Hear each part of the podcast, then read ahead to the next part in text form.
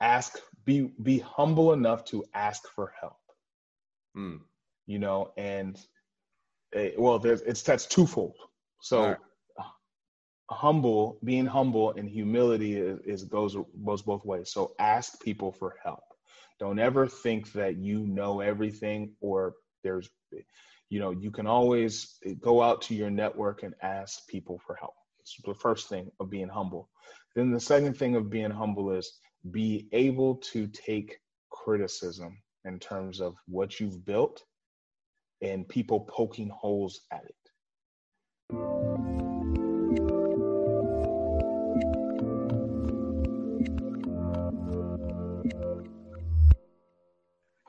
Hey everybody, this is Devin Miller here with another episode of The Inventive Journey, and I am your host, Devin Miller, the serial entrepreneur that has grown several companies to 7- and 8-figure businesses, as well as founded Miller IP Law, where we focus on helping startups and small businesses. And so today on the podcast, we have another great guest, Ray McKenzie. And I'll let Ray talk a little bit more about himself in just a minute. But Ray is the founder of Starting Point, that helps customer service management be simplified.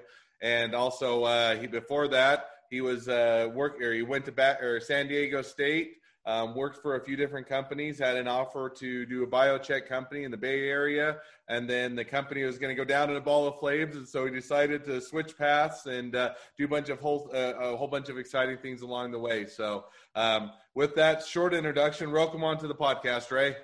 All right. Hi, Devin. Thank you for having me. It's a pleasure to talk to you and talk to your audience. So I gave a very brief introduction, but I'm sure didn't do near the amount of justice that it could have. So with that, why don't you take and tell us a little bit about your journey and what brought you to where you're at today? All right. Sounds good. So thank you for that. So I'm from a small town called Atwater, California. It's in the Central Valley of California, near like Fresno or so. And then I went to San Diego State and studied management information systems, which is the business side of computers for the most part. And then after school, moved to the Bay Area in Silicon Valley, or what became Silicon Valley for the most part in the early 2000s, and worked with a couple of early stage startups. I joined one early stage startup. So, you know, after the biotech disaster, which is, you know, and a career changing idea for me or experience, moved to another internet infrastructure startup. We were wildly successful. I was extremely young. We took that over the course of the next 4 years to be from being in the red to being in the black. And then we were able to be successfully acquired by a company out of Washington, D.C.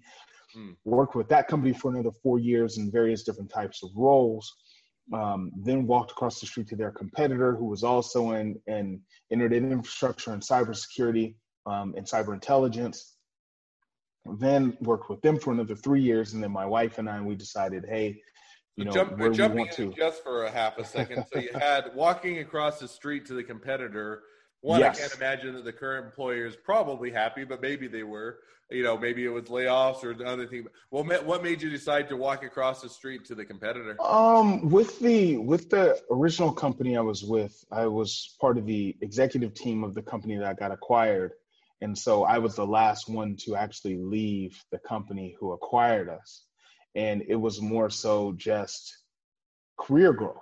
It wasn't a layoff. It wasn't anything of that nature. It was just, okay, I'm ready to do something new, ready to do something a little bit more exciting. And a friend of mine contacted me and said, hey, you know, we're building something across the street. Would you like to come? And I was like, hey, let's do it. Let's build something new. Let's have some fun. Okay. And so joined that company, built that company up in terms of its products and services and support and service delivery and a lot of different roles. And then we eventually were either number one or number two in our product category of what we were providing companies. And then over the course of this time, my career spanned anything from support and service, professional services, account management, sales engineering, business operations, business strategy. And, you know, I got exposure to a lot of different roles at a really young age, doing a lot of different fun and exciting things, and then growing and working with some amazing people. Over that time, you know, I was traveling quite a bit, traveling, I'd say every 2 weeks, somewhere different. So San Francisco to Washington, D.C., somewhere in between. There were a lot of different things that I had team members all over the world, probably led it, I think at the highest amount, gosh, I was had a department of 500 full-time headcount across the world. And so from there, just continuing to look for new challenges and new opportunities. And then my wife and I, at this point, we have 4 kids. Our oldest son was starting to play a lot of basketball. So we took an opportunity to move to Los Angeles. A company hired me to do global strategy and service delivery. And so next thing you know, I'm flying from Los Angeles to Belgrade, Serbia, to Frankfurt and Munich, to London every month. I'm going to jump back just a little bit, just because you jumped over what it sounds like. And so you had, and I think you said you have 3 boys and 1 girl. Is that what I remember when we talked before? 3 boys, 1 girl. Yes. All right. You're just the opposite of me. So we got 1 boy and 3 girls. And so both of them have their pros and cons and their good things and bad things. And, but at least you got a mix of both. So, or was into basketball. So was it really, hey, I want to provide a different life for the son, want to provide the basketball career, and so that's what you moved to LA, was what we talked about? Or is it you were wanting to a career shift, or was it all of the above, or kind of, you know, because that seems like, you know, kudos to you as a father, but it just seems like it's a big career jump to move to LA to provide that opportunity. Not saying good, bad, or indifferent, but just thought that was an interesting point of a reason for the career shift. Yeah, it was, I'd say the career shift was, Sarah combined a lot of different decisions or choices, you know, so, you know, my son wanting to pursue basketball was a big thing, which is on the West Coast. If you want to play good basketball, Southern California is kind of the center of it. Okay, so that was an aspect of that. Then another aspect was, do we really want to live where we live in the Bay Area? We had been there 13 years, you know, we kind of wanted some different things in our life. I wanted to live near a beach. And so Southern California provided that option for us. We also have family down here in Southern California. For a lot of family, a lot of friends. I went to school at San Diego State. My wife went to Cal State Northridge. So it was probably a good time for us to get around family, friends again, and really start to grow that. And then I also wanted to get to a smaller company. So I was working with another public company. I wanted to get back to a smaller company to pursue innovation, change, excitement. You know, new products, new companies, things are moving faster. I just wanted more innovation within my career. Okay. And the way to get that innovation was going to a smaller company. All right. So then you make the transition, you make the leap, you provide the smaller company, you have a change in career, make more of an impact, allow for the son to be able to be in the epicenter of basketball and all of that good things. And then I think you said, as you know, and then so you made that job or jump, and then you made, at one point you were flying back and forth over in Europe, and you had kind of, I don't know, I guess what I'd call an epiphany after that, you know, after you flew back and were walking on the beach. Maybe jump into and provide a little bit more on that. Yeah, so we ended up, you know, relocating to Los Angeles for an opportunity with a great company, with great people. Here in Los Angeles, we live in Redondo Beach, so we were able to kind of get that beach life as part of things that were happening. So we moved out here, and then I was going to Eastern Europe and then Western Europe and L.A. once a month. I have 4 kids. I have a wife. I like and love them. I kind of want to think they like and love me. And so it was one of those things to where that travel schedule was pretty hectic, because I'm gone for 7 to 10 days at a time. And so I flew back from Europe. And this goes to the epiphany experience. Fly back from Europe. I go to lunch in Hermosa Beach at Tuesday at 1:00. Los Angeles is a very different culture. Next thing you know, I get out there, and at 1:00, people are out there happy as ever, acting like they have nowhere to be, but they're definitely handling business, and they're able to afford this kind of lifestyle. And so that piqued my interest, which was, I've worked in San Francisco, I've worked in Washington, D.C., I've worked in New York, I've worked in Chicago, worked in a lot of different areas. And, you know, if you're in the corporate environment, it's kind of one of those things where you're up at 7 in the morning working, and you end working at 7 at night. And so I was always in search of, okay, what's the better quality of life? And so while I was at lunch, I started to have conversations with just random strangers like, hey, what do you do for a living? What allows you to be out here at Tuesday at 1 p.m. with nowhere to be? And it all came down to, you know, I got various answers in the space, but it all bubbled up into running your own company or running your own firm. Mm. And so with that, I left that lunch saying, I want to start my own company. Okay, and then actually verbalized that and said, I want to start my own company. And so as I said that, so I kept thinking about, go ahead. Just because it's so when you walked up to strangers, how did that conversation start of, hey, you don't know me, but why are you here instead of at work? Or how did you have that conversation? Well, it was more so sitting at the bar of restaurants. Mm. You know, and sitting at the bar and having something to eat and having that conversation, just striking up a random conversation, whether it be about sports or current events or, hey, you know, finding something in common, just, hey, you know, what do you do for a living? You know, they're asking me what I do for a living. And so I ask it back. And so that led me to get those answers from a group of people. All right. That makes much more sense. In my mind, I almost saw you walk around the beach and see random people saying, so what allows you to be here at Tuesday at 1 o'clock? You have to be not at work. I need to work. Why are you not working? You know, that makes more sense. So, all right. And so from there, I left lunch and I said, hey, I want to start my own company. This is the path. A week later, I got calls from 2 CEOs and executives of companies. Mm. And you know, they were like, hey, we need your help. Our companies are growing and scaling. Do you think you could take on a couple of projects? Mm. And I was like, okay, well, I'm still working full time with this company I'm here with in Los Angeles, but yeah, let's do it. Mm. And so I did that I did both of those for the next 6 months. And at the end of the first 6 months, I was like, this is really what I want to do. This is the next phase. And that's how I started my consulting firm, Red Beach Advisors. And Red Beach Advisors is a technology management consulting group focused on strategy, operational efficiency, and digital transformation. And so it started with corporate strategy, market strategy, and go-to-market strategy for companies.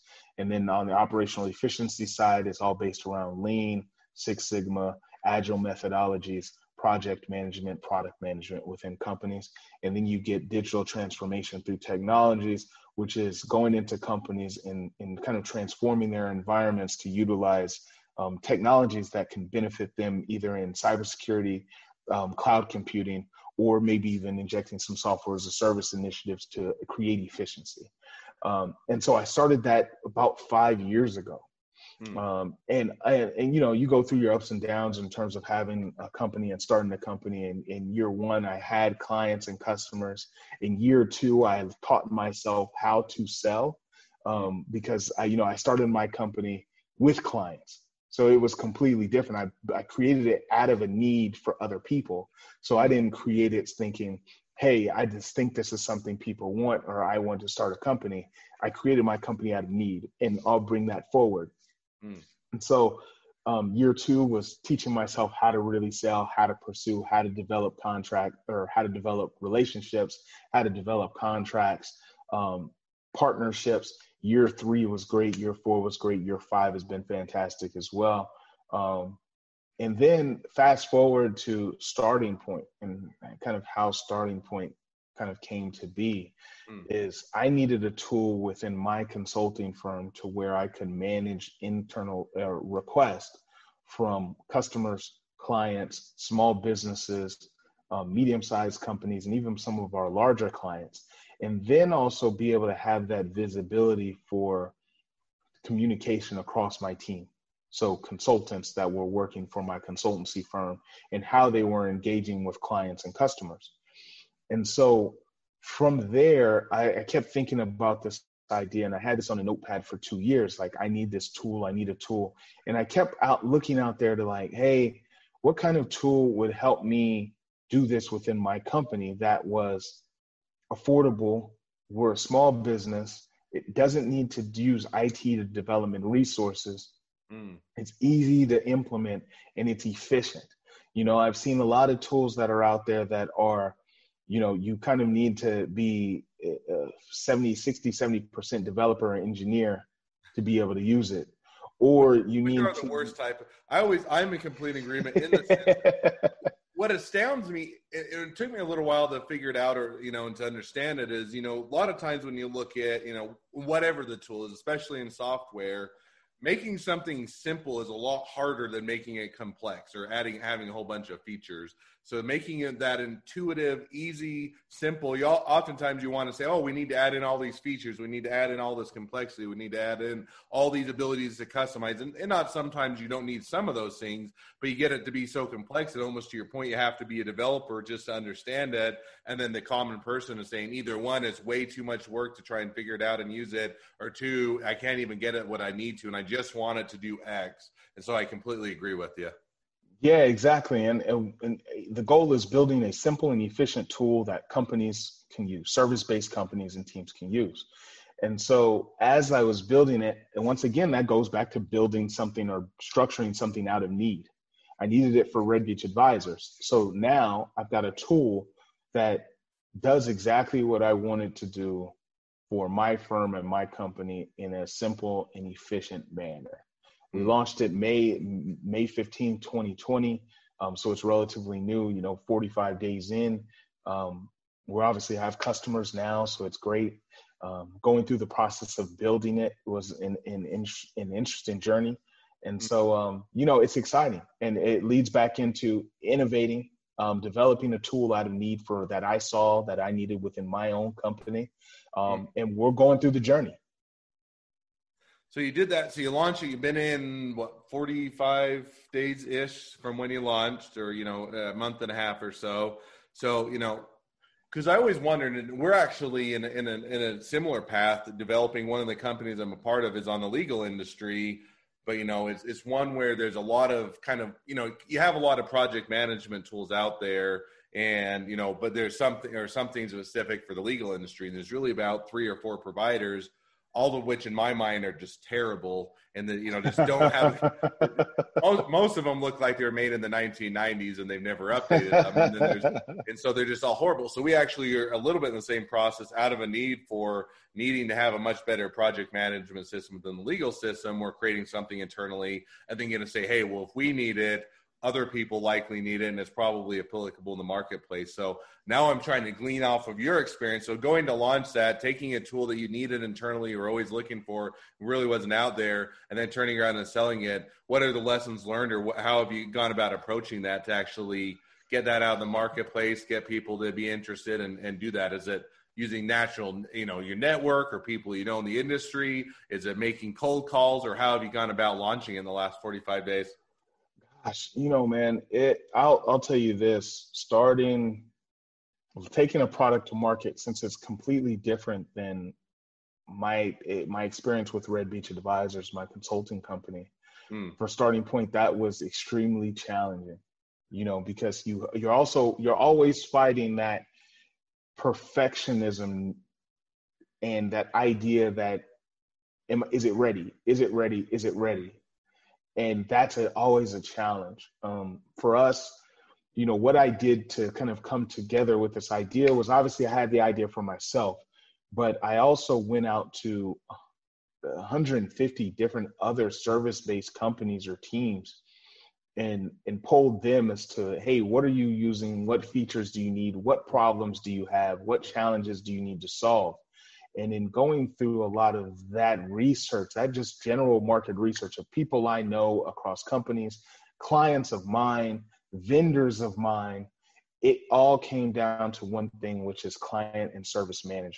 That was a challenge for all of them, which is, we've got a lot of communication coming from a lot of different areas. We need to solve these challenges. And we're a small team, but we need tools that are simple for us to use. And so I was like, okay, we'll do that. That's what we'll build.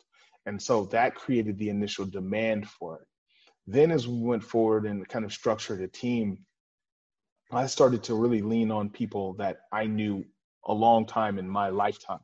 So that professionally and personally, you know, I've always been a person that's always held relationships very close. in terms of friendships and professional relationships, personal relationships, and checking in on people and just following people movement and making sure people are okay. And so I have a wide network of individuals I've been able to, you know, develop a great relationships with. And so I've been able to develop a team of 10 people. And that's myself, my head of sales, my head of engineering. I've known my head of sales 20 plus years. I've known my head of engineering since seventh grade. One of my operations platform leads I've known through another client that I managed on the consulting side. And then my sales team is all through people I've known throughout my career. And to a certain extent, a benefit of the pandemic is they're going through periods where they're looking for different opportunities in terms of sales, leadership, and really the ability to get involved at the ground level with a company that's providing a tech solution, a software as a service solution that's out there. And so I built the team, and then obviously the components of moving the product to market were challenging. You know, you've got a lot of steps. You know, you've got your corporate steps, you've got strategy, you've got pricing, you've got marketing, you've got product development, you've got product support, you've got all of those things that you've got to tie together along with the infrastructure and operational aspect of it that you got to manage. Like you don't want to say, here's something that's in the market, and then you sell it to somebody and then it immediately crashes and burns. Like that's not what you want to happen. But that process of getting to that point, just it took a while. It took a while, and it took a lot of hours to get it to that point. So, you know, if you really want to focus on building a product or inventing something, it's going to put in a lot of work. You know, and your first version is never going to be perfect. Yeah. You know, however, it does need to be useful and serve its purpose for people who are paying customers.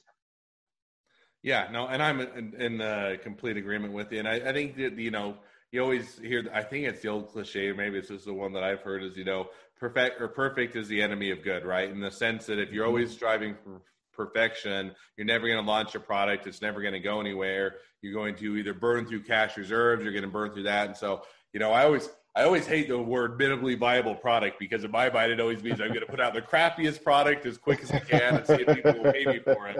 But I think that, you know, I always go with the maximally viable product, which means understand your constraints, how much money you have, how many resources you have, how quickly you have to get to market, and then say, what can we reasonably do to get the best product out within that amount of time, which is makes more sense to me. But I certainly get that. And I liked how you kind of highlighted that, you know, what you did was you take a lot of the people you met over your career, you made connections with, you were comfortable with, you knew that their skills and their talents, and you're saying, okay, if I'm going to build a team, I'm going to go with the people, one, that I trust, two, that I know that will do a good job, and three, that I have a good relationship with. And that's how you're going to build a team, which I think lays a good groundwork or ground foundation for success. So, well, as we start to get towards the end of the pod, there's always a whole bunch more things that we can talk on and never have enough time. But as we start to get to the end of the podcast, I always have two questions I always ask. And so maybe we'll jump over to those now.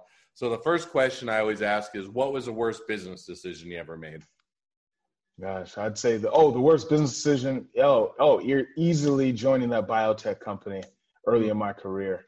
You know, I took an opportunity directly out of college with an education company, which was actually a Michael Milken company. So if you're not familiar with his story, look up his story. And then I got a job. I was extremely young, and I took a job opportunity with a biotech company for $2,000 more annually.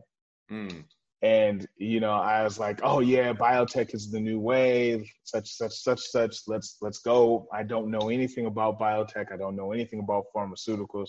I was obviously in their IT department, and I made that jump.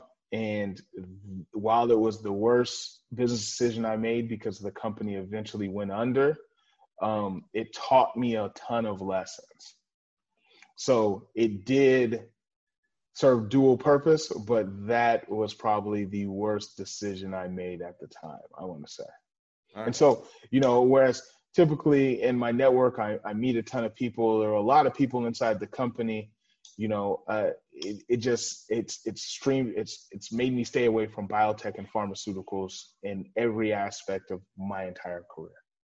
All right. No, I think that That's a, you know, and sometimes it's enticing either because of the startup nature or the, you know, the technology they're in or the extra pay bump or whatever, but it's sometimes you jump in too quickly or you don't vet. And sometimes you just have to learn those lessons of, hey, I thought this was a great idea. And sometimes there aren't any flags on the forefront, nothing you would have changed or you would have known beforehand, but it's one of those that you can learn a lesson along the way. So, all right. So as we jump in now to the second question I always ask, which is if you're talking with somebody that's just getting into a startup, just getting into a small business and getting going, what would be the number one piece of advice you'd give them? Be humble enough to ask for help. You know, and that's twofold. So being humble and humility goes both ways. So ask people for help. Don't ever think that you know everything or there's, you know, you can always go out to your network and ask people for help. It's the first thing of being humble. Then the second thing of being humble is be able to take criticism in terms of what you've built and people poking holes at it, because those people will help you build a better product. And so, you know, when people are arrogant about the product they've built or their concept, they don't really ask for help on one side. And that's challenging, because if you don't ask for help, everybody needs help. Everybody needs help. That's why you build a team. That's why you have advisors. That's why you maybe want to go raise money from people and work with people like yourself, Devin, and lawyers who know more. You need help, you know. And then on the second side, when you do start showing your product to people, or you do start showing your idea, your vision to people, be willing and able to take criticism. And so you have to be humble and have some level of humility to say, open yourself up to say, hey, I want to show this to you, rip it apart. And give me your toughest feedback, toughest critique, and be willing to take that in, internalize that, and use that, and then put it back into your product to improve it. That would be my advice for anybody. It's been a struggle, you know, just in terms of I built my consulting firm how I wanted to build my consulting firm, but building a product for other people to use is a completely different experience, and everybody has a different point of view, but you do need that external feedback. No, and I think that's good. I mean, and I think what people realize, you may not take all the feedback. You may not agree with all the feedback, and some of it may just be wrong or not be, or miss, but to be able to be open to take that feedback, take that criticism, and be able to incorporate the good parts or the things that will improve the product, that will make things better, I think is an attitude that you need to learn, because if you're so closed off of, hey, I know how to do this, hey, I know, you know, I don't need any feedback, don't need any help, then you're going to get in your spot in a position to where you're deaf to what the needs of the market is, to what the clients are, customers are, and you're not listening to how you can improve and make things better. So I think that's definitely some good lessons to learn of asking for help, as well as being. Now, it's not easy to take criticism. You have to still yourself, especially if you've been working on something for months or years and you put in a ton of blood, sweat, and tears, and then somebody pokes a hole in there that you just. It's true, and you know you need to fix it, and you need to do it, but it's really hard to say no, it's fine, like I don't need to fix that. And so you have to steel yourself before you ask for the criticism. But I think it's something that once you, if there is a hole that needs to be plugged, it's much better to know about it than not. So yeah, exactly, you hit the nail on the head. So all right, well, as we wrap up, so if people want to reach out, they want to get to know more about Starting Point, they want to make any connections, they want to invest, they want to be hired on, they want to talk with you, they want to be a customer, any of the above, what's the best way to reach out to you? Definitely. The best way to reach out to me, you'll find me on LinkedIn, Raymond McKenzie, founder and CEO of Starting Point, and Starting Point is all one word. You can go to our website, www.startingpoint.ai. And you'll find all of our contact information, collateral. You can request a demo, you know, and call us if you need to. And those are kind of the best ways to follow us and reach out to me. And once you reach out to me, obviously, we'll be able to set up some time to talk.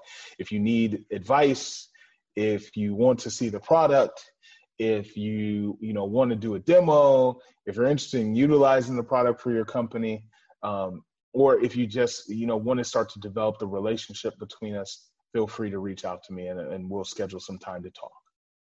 Well, awesome. Well, I definitely encourage people to reach out to you, get to know the product more, get to know you more, and you have a fun story to tell. And always, again, wish we had more time to tell it. But appreciate you coming on. It's been fun to hear your journey.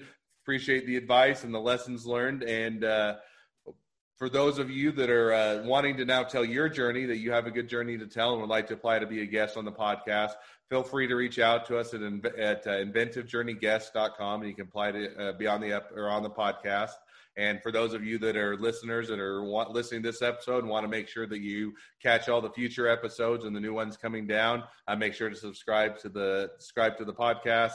And lastly, if you need any help with patents and trademarks, feel free to reach out to us at Miller IP Law. Well, Ray, it's been fun to have you on. It's been an interesting and fun to hear your journey. Wish you the next leg of your journey as well as the past legs have been, and look forward to seeing how things go for you. Definitely. Thank you for having me on the podcast, Devin. Appreciate it. Well, it's a pleasure meeting you as well. Pleasure talking to your audience, and looking forward to the developments on both sides of our companies. All right.